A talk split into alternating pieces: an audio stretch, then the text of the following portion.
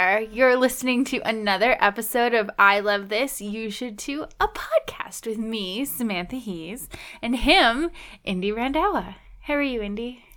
Oh, I'm doing all right. You know, just living life and. How are you? What? I never know how to answer. Sorry. you? You'd think out of all the things I'm, I'm always prepared to talk about. How are you? And I never have a good answer. Because uh, after all, what is life more than something that we are all both simultaneously blessed and cursed with? Oh, I was going to go with a flat circle, but Life is a flat circle? sometimes. Huh. You You're really giving me something to think about there. you think about that after the podcast. How are you doing, Samantha? I'm good. I'm good. I'm having a great day, actually. because you got new products. I got new Apple products and I saved $40 a month. There so- you go. I'm feeling like I'm being a good adult. Yeah. Yeah. That's the uh, second biggest division in our household is you being Apple based and me being everything else. It's true. It's very true. I still use like PC for work and everything. What do you think the first biggest division in this household is? Our diets. Oh yeah, no, but but I do all the cooking, so you have to eat healthy I at least it. when I'm around. I do like it. I was going to say uh, support of the monarchy. Oh, I didn't realize we were going there today. You love them, I hate them, or our uh, feelings on cilantro. oh, cilantro. That's a that's a hard difference Yuck. between us. So good so gross. in the right places. So, Indy, it's your week to pick a movie. So, Woo! we'll start with your thing of the week.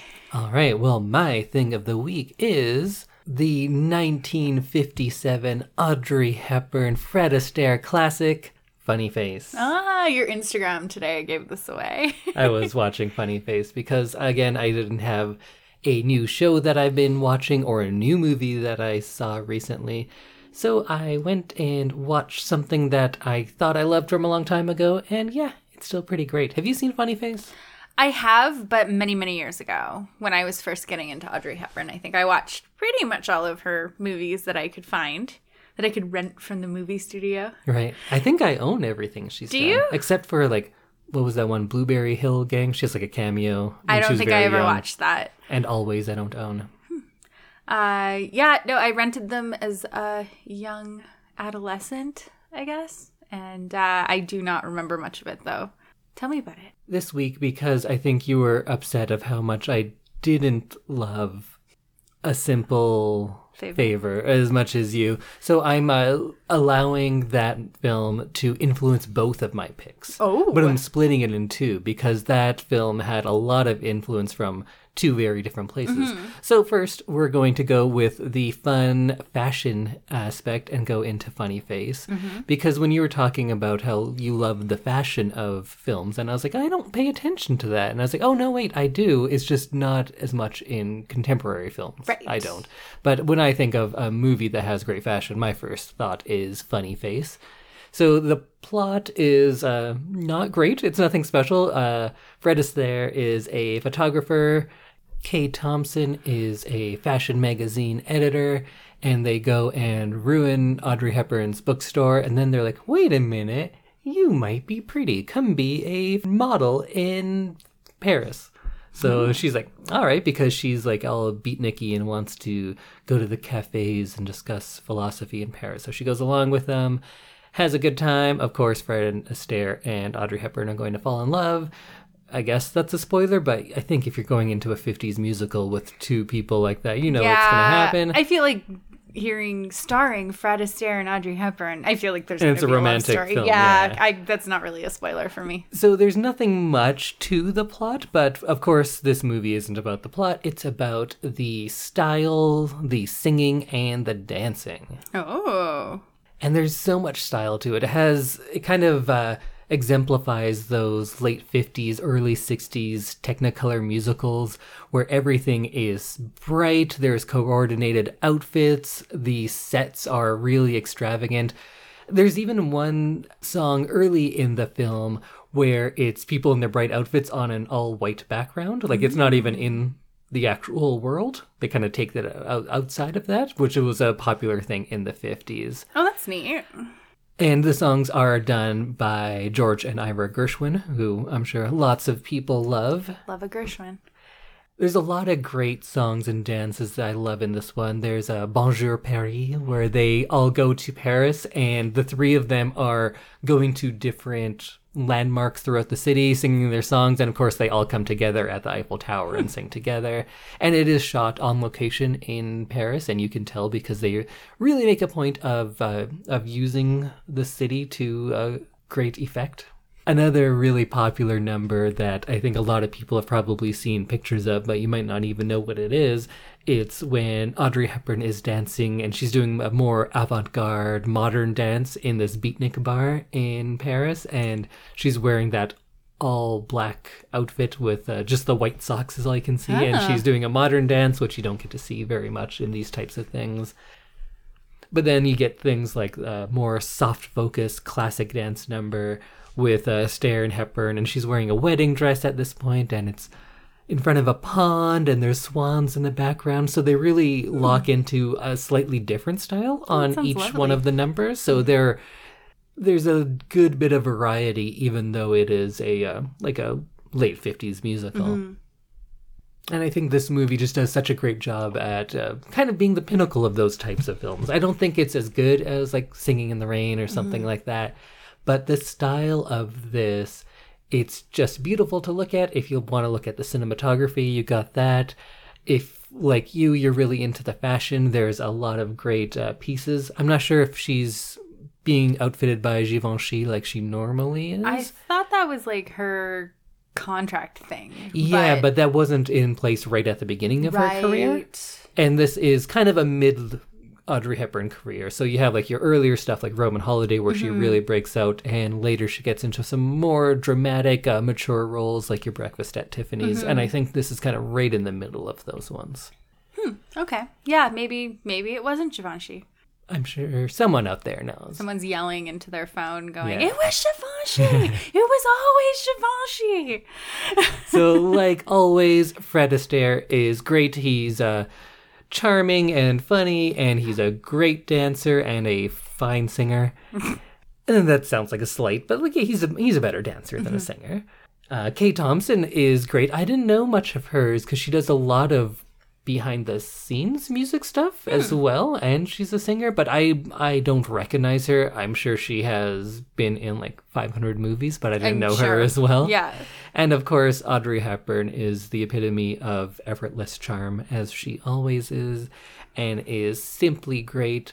The only thing you don't believe about her is that at the beginning, people are surprised, like, hey, wait a minute, if you do something different, you could actually be attractive. Oh. Like, she's still Audrey Hepburn. Right. And I always thought that was the case, but I started looking into reviews of her films when she was young, and people didn't think she was attractive. They like, I, I, what a world that must She's have been. She's like one of the most beautiful actresses of like all time. Absolutely, she is. So say you and I. So say we all, in Battlestar Galactica terms. okay. and modern terms. But uh, yeah, absolutely she is. But at the time, like Marilyn Monroe was the biggest thing, and she is quite a departure from that. So people felt she was like boyish and like mm. not not sexy, right? Because it's a very different look that she has. right. So I guess by those standards, she doesn't quite fit the mold. Yeah, and I always thought it was weird when in interviews she would talk about how everyone will kind of like bullied her about her looks. And it was like, you look like Audrey Hepburn. How hard could that have been? but of course, we're living in our society Yeah. where like a very uh, thin, elegant person is, Yes. is is seen as a, a That person that's beautiful. French look is very in. Right, and at the time, not so much. So, but either way, I think Funny Face still holds up. It's great. I'm not sure if it's streaming anywhere right now. I just got it out of the old DVD cabinet, but I love when you just stick your arm in the DVD cabinet and pull it out. yeah. So it holds up. Nothing great in the plot, but that's not what you're watching it for. You're watching it for these beautiful dance numbers, beautiful outfits, and beautiful scenery, and it delivers on all of those. So my thing of the week is the 1957 film Funny Face. nice. How about you? What's your thing of the week? Um, well, it took me pretty much all day because work was insane um, to pick what I was going to do. So I read this book. You mean it took you all day because you were working? yeah. yeah, I like how you're like, work was so busy, I couldn't do other things. No, I like literally didn't have a moment to think. So I uh, I picked one on the way home, which means I didn't get to do my new write up thing that I usually do, my book report. Um, but I am doing a nonfiction book this week. Ooh. Um, I think my last two have been kind of suspenseful fiction books. Um, but this one, it's called Educated. It's by Tara Westover. And um, this kind of, Wait, did you have this author in the past? I might have. It's a memoir. Um, so it's written by the person that the book's about. Um, and she comes from a survivalist Mormon family. And uh, she leaves them and um, ends up going to college and uh, eventually graduating from Cambridge University. So um, it's a really amazing story. Uh, it's kind of combines my love of cults and um, also like really inspiring stories. And so um, I would recommend this book. It was um, a pretty quick read, and um, I felt like I just like couldn't put it down because it was such a compelling story. So this is all first person, Yes, it's all first person. and it is all a true story. Yes. Names are changed. That's the only thing that's changed. Um, one thing that I found really interesting is um, this is like a family who they, they believe she described it as living in the woods. Um, and they're survivalist Mormon, which is what they like identify there. Oh, that's a fun combination. What does that mean for Um, her? So it means that her father doesn't trust hospitals, education, the government, basically anybody. And then she goes on to be a doctor. she does. Oh, that's So- quite the quite the leap. Yeah, I really enjoyed these stories of women kind of making it out of these extreme religion situations. Yeah, because that's kind of like the ultimate. Um, I don't know if underdog story kind of uh, diminishes it, but, like yeah. against all odds, Yeah. right? To because I think there's nothing harder to overcome is than the way you were brought up. Mm-hmm. Yeah, so she uh, tells the story in three parts. Um, the first part describes her life, so you get a really good idea of what her life in this place called Bucks Peak is in rural Idaho. They literally live in the mountains. Um, and uh, you get to meet her parents, and you kind of see how their whole world works. Um, basically, they hunt everything that they eat. Um, her mother sort of loosely homeschools them. And at one point, the author says, like, I had no education for the real world. Like, there wasn't the things that kids are taught in real school. We were taught, like, how to talk to each other, and that's and that's about it. So, um, when she does actually have the opportunity to go to school, she realizes that nothing that she learned up to this point was useful in the real world and um, basically has to study and take an equivalency test in order to get into university.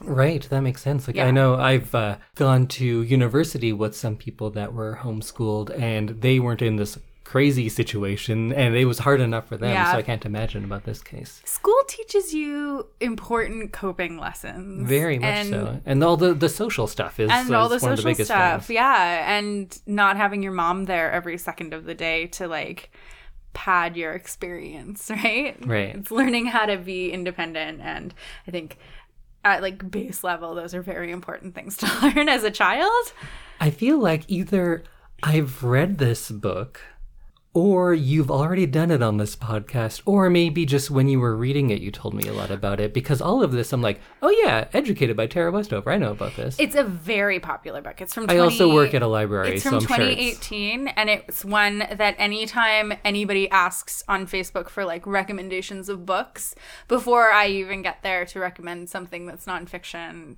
somebody else or two other people have already recommended it. Like it's it's a lot of people's kind of big book that they loved. Is there any talk about this being turned into a movie? Because it seems like every movie is just based on something else. We don't have original films anymore, and this seems like it would lend itself well to a to a good movie Not that I could find. starring Reese Witherspoon. Starring Reese Witherspoon.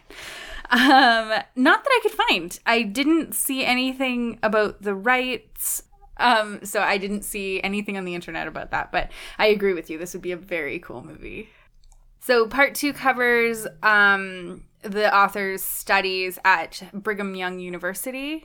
Um, where she had taken the equivalency test and been able to uh, be accepted into uh, the program that she wanted to get into. And um, then her professors at Brigham Young pushed her to apply to a program that um, allowed her to study at King's College in Cambridge, Cool. which is pretty neat. Um, for someone who had zero education. Um, and throughout the book, you kind of see her adapting to the world, like to the outside world, um, from her tiny little insulated family life. And um, one of the things that she uh, doesn't realize that she's doing is um, she gets an infected tooth. And she has no money for dental because she's a student and she's living off of scholarships, so she doesn't have any money to actually go to the dentist and get it fixed. And um, she doesn't realize it, but she uh, refuses to ask for help and this is something that her father ingrained in her at like a young age who's like the outside world always wants something in return and there's no such thing as charity and like basically you're weak if you can't figure it out on your own like how to get your tooth fixed um so her church that she joins which is not a survivalist Mormon church, uh, offers to help her, and she finally breaks down and gets the help that she needs because it's also affecting her studies. Oh, that's nice. Yeah, so it's nice to see her learn some lessons and adapt really well to the outside world. So I would recommend this book if you would like an uplifting true story. All right. Does she remain religious even if not Mormon? Yes, I believe I can't remember what the church she ends up joining is, but I think it's a less restrictive sect of Christianity. All right. Well, you know how you can find out. You'll have to read the book. What's the book called again? It's called Educated and it's by Tara Westover. I'm pretty sure that this book is so popular that if you typed EDUCA into Google, it'll pop right up. It's so popular, it was also covered on our 46th episode. Seriously? Yeah. Oh. but we can leave this in because you know what? We've been doing this for what 112ish episodes. We're bound to repeat ourselves. True. It is such a good book too. Everyone should read it. Go read it. There you go. A double recommendation. A double from recommend. Samantha. Double love. Isn't that doesn't that mean you lose in tennis? Oh, love, love just means tied. Yeah. Zero is Yeah. love. Yeah. So yeah, sorry for repeating myself. I didn't realize I should really check the show notes before I pick something. So Indy, it's time. Can you tell us what we will be watching and talking about next week? yes. Yes, I can. Great. So we are going to be watching the 1944 film noir classic Double Indemnity. Hmm.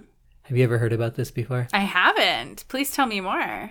So, like I said, I took my inspiration from your movie, A Simple Favor, and the two things I think that blends are the high fashion world of Funny Face mm-hmm. mixed with the film noir of something like Double Indemnity. Oh, okay, well I'm excited. I knew after you said funny face and you said your both your picks had to do with the movie we did last week. I had a feeling it would be film noir. Because I wanted to go there at some point, and I wasn't sure when to, so it just seemed like here's an opportunity. I haven't made you watch anything in black and white in a while, so I feel like you're due for something like that. I'm ready. And also, I kept talking about earlier on in this podcast, like in our first 20 episodes, that this is kind of the road to Caligari, the uh, the Cabinet of Dr. Caligari, which is one of my favorite movies ever. But we had to start with doing a little bit of horror, which we did with Shining. There's a lot of aesthetic from Edward Scissorhands, and then you had to take a step further back and I think film noir would be the next step back. Then we might stop off in something like Fritz Lang's M, and then we could probably go all the way to the Weimar Republic and the Cabinet of Dr. Caligari. Okay. But it's like a three year plan to get you to watch this movie. Whew, okay, I'm ready. We're halfway there. wow. So, Double Indemnity is a movie from 1944. Like I said, it's a film noir, but it's also a um, maybe a psychological thriller would be the best way to describe it. It was directed by Billy Wilder, who has done. He's like one of the biggest filmmakers of all time, I think. Um, like you can go from Double Indemnity to The Lost Weekend, Sunset Boulevard, Sabrina with Audrey Hepburn, and he also did uh, Love in the Afternoon with Audrey Hepburn, but that one's not as good. Uh, he did The Seven Year Itch, Some Like It Hot, The Apartment. We'll definitely be doing The Apartment sometime on this. The Front Page, and it just goes on and on. He's a, a real big time director, especially through the 50s and 60s. This was kind of pretty early on in his career. He had done a few features by this point, but not, he wasn't like the huge name that he became. Right. And the screenplay was co written with Raymond Chandler, who is probably the name for uh, Pulp Fiction and film noir, who wrote uh, Murder My Sweet, The Big Sleep, The Long Goodbye, all those things with such such good names. The Big Sleep, that's one of my favorite titles of any. Really? Oh, it's such a good one. the Long Goodbye as well. That's such a good title. And he did those uh, Philip Marlowe novels and then movies, which a bunch of you out there, I'm sure, love. And when it came out, it was generally well received. The people who didn't like it were uh, more cautious about the subject matter because they're like, "Ooh, we don't want that kind of stuff. It's too too risque." By today's standards, like, no, yeah, twelve-year-olds could watch this, no big deal Oh, that's funny. but it's a different time. it was uh, nominated for seven Academy Awards, but did not win any. And in years after it came out, it really started to get more more well known. Before I continue on, maybe we should watch a trailer. Okay. And I'm going to give you the option of do you want an original trailer from 44 or do you want a modernized trailer that makes it look like a movie from today, but it is, of course, that movie? I think I want to go with the original. The chilling masterpiece from the pen of James M. Cain, Double Indemnity. Me, Walter Neff, insurance agent. It all began last May. I was thinking about that dame upstairs and the way she had looked at me. And I wanted to see her again, close, without that silly staircase between us. How could I have known that murder can sometimes smell like honeysuckle? I can't stand it anymore. What if they do hang me? They're not going to hang you, baby. It's better than going on this way. They're not going to hang you. Because you're going to do it and I'm going to help you. I'd like to move in on her right now, tonight.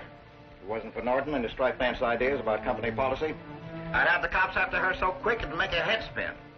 Now, we know the Dietrichson dame is in it, and uh, somebody else. Only I haven't got a single thing to go on, Keyes. He'll show, he's got to show. Sometime, somewhere, they've got to meet.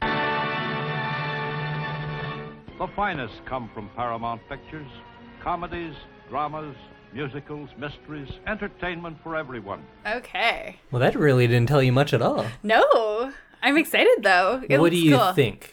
Um, I don't know. It seems like there's an unlikely romance Oh, perhaps. and a murder Mhm, maybe. and maybe a police investigation. That's uh, Edward G. Robinson. He's actually an insurance adjuster. Oh, okay.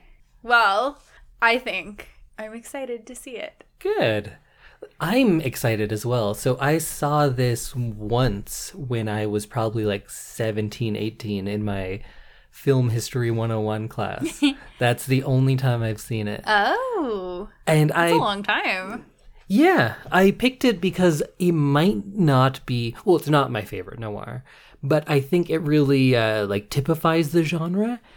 So this was made at a time when the term film noir didn't even exist, Right. or if it did, uh, Billy Wilder had never heard it before. So he was just making a just a movie, and this was just the aesthetic of the time. And now we think of it as kind of like peak film noir.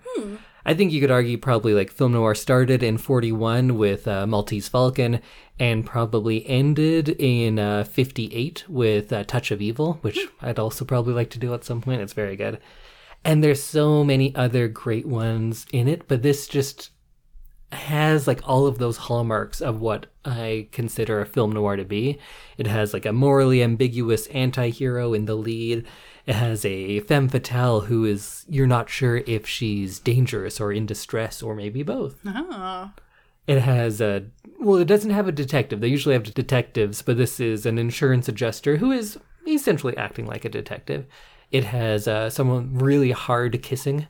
You know, when they kiss in 50s movies and they just kind of smash their faces Yeah. together? It looks painful. It does. I don't know how their teeth don't bang. Didn't that happen in another movie? Psycho? Didn't they at Oh, one yeah, point yeah. kiss? That was the style at the time. interesting. It wasn't until uh, the lake house that people moved into those like hundreds of mini little hamster kisses. That was gross. um, it also has a narrator. It's telling the story, and a lot of movies like this, they would start at the beginning. They're like, "Oh, I bet you're wondering how I got into this situation," and then he would tell the story. Oh, So it's another one of those, but uh, it's the aesthetics I think that we'll look a lot at. The visuals are very dark and claustrophobic. The rooms feel like they're looming in on you. The uh, lighting casts really long shadows, and that's often used to either conceal a person or uh, express their emotions as well. So that's how why I'm saying it can draw its roots to German expressionism, which we will eventually get to, Your and I'll be so happy when that happens. but also the pressure. How do I talk about Caligari in just like an hour and a half? It's gonna be tough. And there's a lot of uh, kind of like psychosexual themes that were very risque at the time, but maybe not so much now. But we can kind of see the birth of a lot of modern thrillers can draw their roots back to a movie like Double Indemnity. interesting. And I think you can definitely see a lot of the influences in uh, A Simple Favor. Okay, I'm excited to see a original film noir up against the one that we just watched.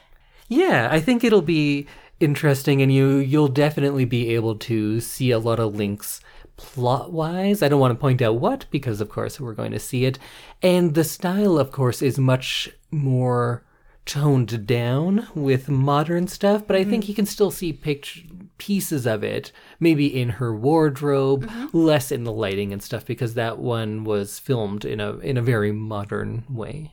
Yeah, and that house, it's hard to do old timey Yes. with It's not a claustrophobic house. no, it's that big, bright, airy, modern house. Mm-hmm. Unfortunately, like a lot of movies of the time, it's not the easiest to find by a lot of streaming services, at mm. least for free, but you can rent it on Amazon or YouTube. If you go through your local library, you can watch it for free with an app called Kanopy with a K, so you can check that one out. Also, it'll be in the little link in the show notes, but hopefully you can find it somewhere. You should check your library because I know at least the library here carries it on DVD, and I think because it is such a classic, such an influential film, you should be able to find it more e- easily at a library than a place like Netflix. True. Very true. So we are going to be watching Double Indemnity from 1944 for next week, and then we can discuss all the murder and twists and sexiness and cool hats hard next kissing. time. Oh, there's going to be some hard kissing. just grab them by the shoulders and just smash your face into them. That's why you do that. Oh yeah, that's what I'm. Go- that's the only way I'm gonna kiss from now on. I kiss like a detective. Yikes. Yeah. I mean, hmm. okay, we'll see you next week. Bye, everyone. Bye.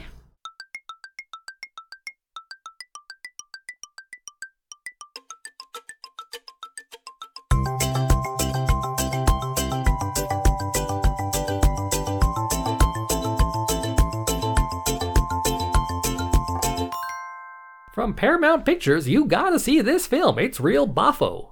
That's how they talk in the in the old trailers. Look at the gams on that one. They go all the way up.